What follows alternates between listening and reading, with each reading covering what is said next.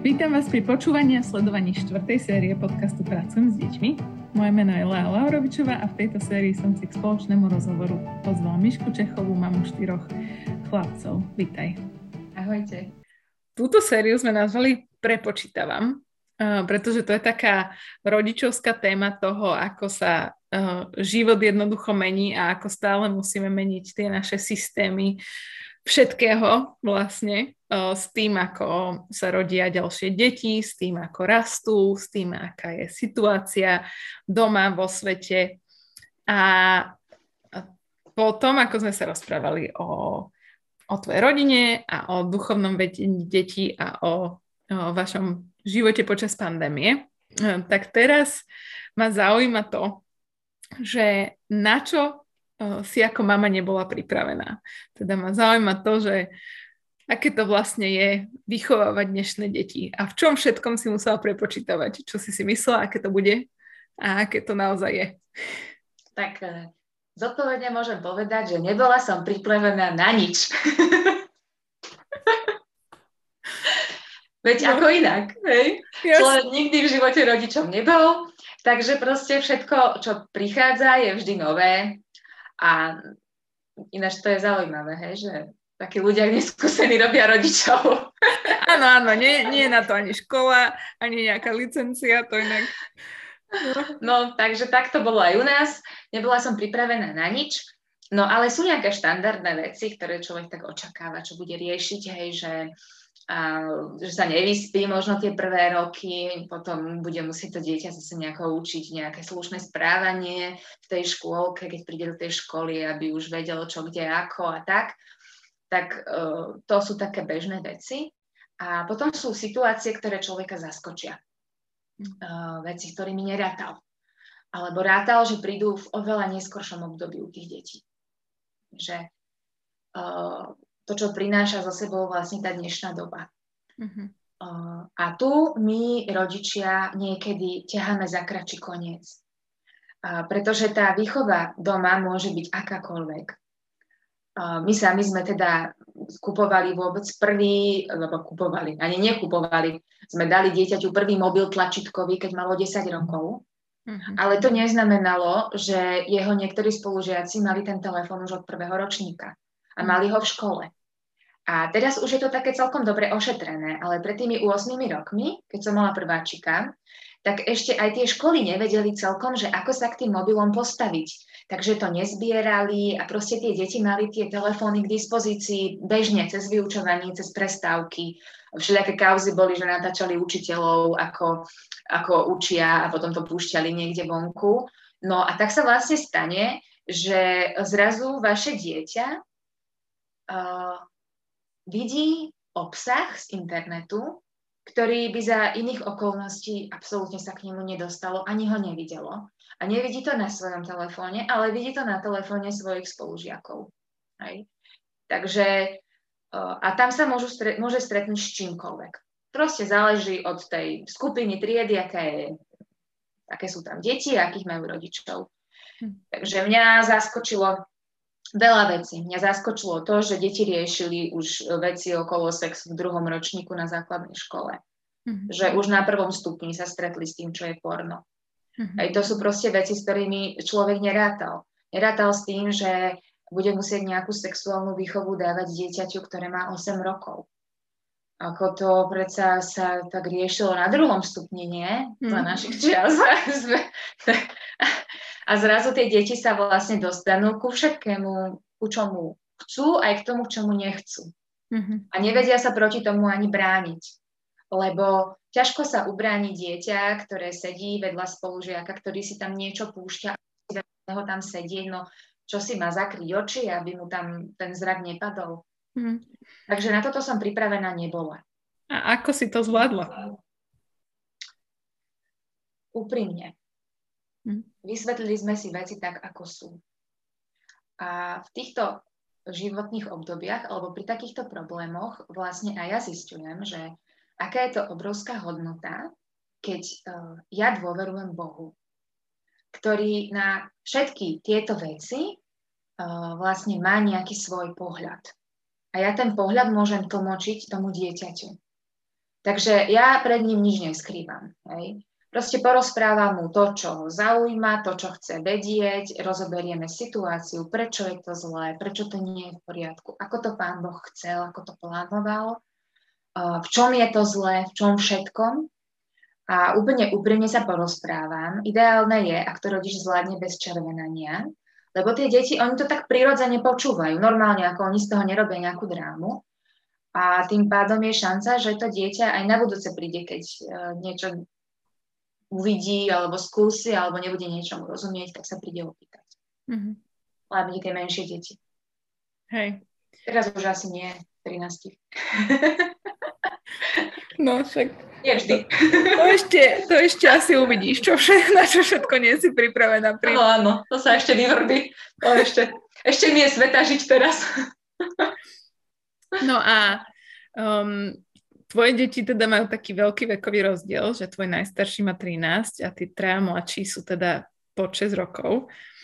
A ako vnímaš to, že už len ten rozdiel za tých proste 10 rokov, čo proste keď mal Milanko 3 roky a teraz proste mali, majú 3 roky, tak uh, v čom je to ich napríklad to ranné detstvo iné už teraz? Kým sú tie deti doma, tak sú ovplyvňované len tým, čo sa deje doma. To znamená Milankom, hej. Takže samozrejme, že poznajú a kopírujú slova, ktoré on používa. Mm-hmm. Čo je niekedy veľmi ako vtipné. Jeden čas mal pustené hlášky z Denka Polrejcha, toho kuchára českého, ktorý hovoril Játrovi knedliček a on to mal ako zvonenie na mobile Milanko nastavené. A teraz tie malé deti, čo ledva rozprávajú, tam začnú hovoriť Játlovi kledníček tak ako, no. Takže oni všetko kopírujú, Uh, tak to je taká jedna vec, ale to dokážeme do istej miery ovplyvniť ako rodičia. Nie celkom, lebo ako neubránime ako tomu vplyvu celkom toho staršieho súrodenca. A potom sú veci, ktoré vnímam už tak ako zvonku, že teraz napríklad vnímam, že škôlkár, predškolák sa hrá také hry a také, také veci rieši so svojimi spolužiakmi v škôlke, s ktorými Milanko sa stretol až na základnej škole. Mm-hmm. Že buď majú oni nejakých starších súrodencov, od ktorých to majú, alebo neviem čo, ale že sa to nejak ako by stále posúva. Ja už neviem, kam sa to môže posunúť ešte, ale... No nie. A Granny babu sa hrajú škôlkári. Ja ani neviem, či ty vieš. Ty vieš, čo to je Granny babka? Nie. Je nejaká hra hrozná, ktorú v živote u nás sa nehrala a oni sa tam naháňajú a neviem čo. No, no ja som, ja som jediné, čo zažila, že mal som deti na besiedke a oni povedali, že ideme sa hrať Squid Game. A ja som bola taká, že prosím. A ukázalo sa, že to je iba novodobá verzia vidličky, lyžičky, nože. Aha. Ale teda inšpirovaná Squid Game, čo som taká, že no to asi akože našťastie naše deti to iba akože zo školy akože verziu hry, oni to asi nevideli, ale niekto v škole to zjavne videl. Teda neviem, či ty sleduješ no ja som úplne mimo. Teraz aj o tom rozprávaš, ja vôbec neviem, kde no, sever. To je proste taká, akože zúfalý seriál, kde sa proste vraždia ľudia. No a proste aha. akože, uh, no, čiže ja som bola taká, že aha, že a to, to sa hra, že jeden z nich je prvák, takže oni to hrajú a druhý je na druhom stupni a oni to hrajú, to je jedno proste uh, v rôznych vekových uh, skupinách a rôzne na rôzne školy, čiže zjavne to je proste tak, že sa hrajú Squid Game, no. Výborné. Áno, oni, no. napríklad, oni napríklad aj horory pozerajú už na prvom stupni tie deti. Takže to si človek no. nevie predstaviť. Ja by som to nezvládla ani teraz pozerať horor. Hej? Však toto. A ako vnímaš, alebo ako vnímate ako rodičia technológie u vás doma? Ako toto riešite? Technológie sú veľká téma. Pre malých nie sú ešte žiadna téma. Tam tí traja malí, vrátane toho 6-ročného, nemajú prístup k ničomu. Ani k mobilu, ani k tabletu, ani k počítaču, ani k ničomu tam. Ako budeme to striehnúť, ako dlho sa bude len dať. Samozrejme, že keď Milanko hrá na počítači Minecraft, tak už ten druhorodený mu tam nakúka, že čo to tam robí, ale Milanko má jasnú inštrukciu, že vtedy nikoho nenaháňa, nezabíja, ani nič iné nerobí, ale len proste buduje domčeky a iba to má dovolené akože vtedy robiť, žiadne tieto iné veci. Uh, no a u Milanka je to teraz veľká téma, má 13,5 roka, je 8. A on si myslí, že on by zvládol sám manažovať svoj čas strávený na mobile a na počítači. S čím my kategoricky nesúhlasíme. A preto sme hrozní rodičia. Takže má vlastne na mobile nainštalovanú takú aplikáciu, ktorá ho kontroluje vlastne, čo manžel vidí, čo si tam ponahráva, aké aplikácie si stiahne, vidí čas, ktorý na tom zariadení strávil, dokonca už teraz ho má obmedzený na chvíľu, na pol hodinu denne. Takže uh, proti tomuto sa veľmi búri. A takisto, čo sa týka hrania na počítači, tak tam má zase podmienku, že musí mať všetko splnené do školy a izbu upratanú, až potom sa môže ísť hrať. A z, e, z toho vlastne vyplýva to, že jemu to tak vydá maximálne 3 4 hodinu až hodinu denne, lebo tých povinností aj krúžkov je toľko, že ako viac veľmi nestíha. Mm-hmm. Jedine cez víkend možno, no, ale tak máme to takto. Neviem, či je to veľa, neviem, či je to málo, vôbec to neviem odhadnúť, ale tým, že dieťa sa mi stále zdá príčetné, komunikujúce a že má záujem aj o iné veci, ako mm-hmm. sú len tie technológie, tak mám pocit, že ešte sme na tom ako v pohode. No. Mm-hmm. A je ten, uh, vidíš to, ja ani neviem, že či sa ťa to môžem opýtať, či to není tabu sa o tom Rozprávaš sa o tom s inými mam- mamami?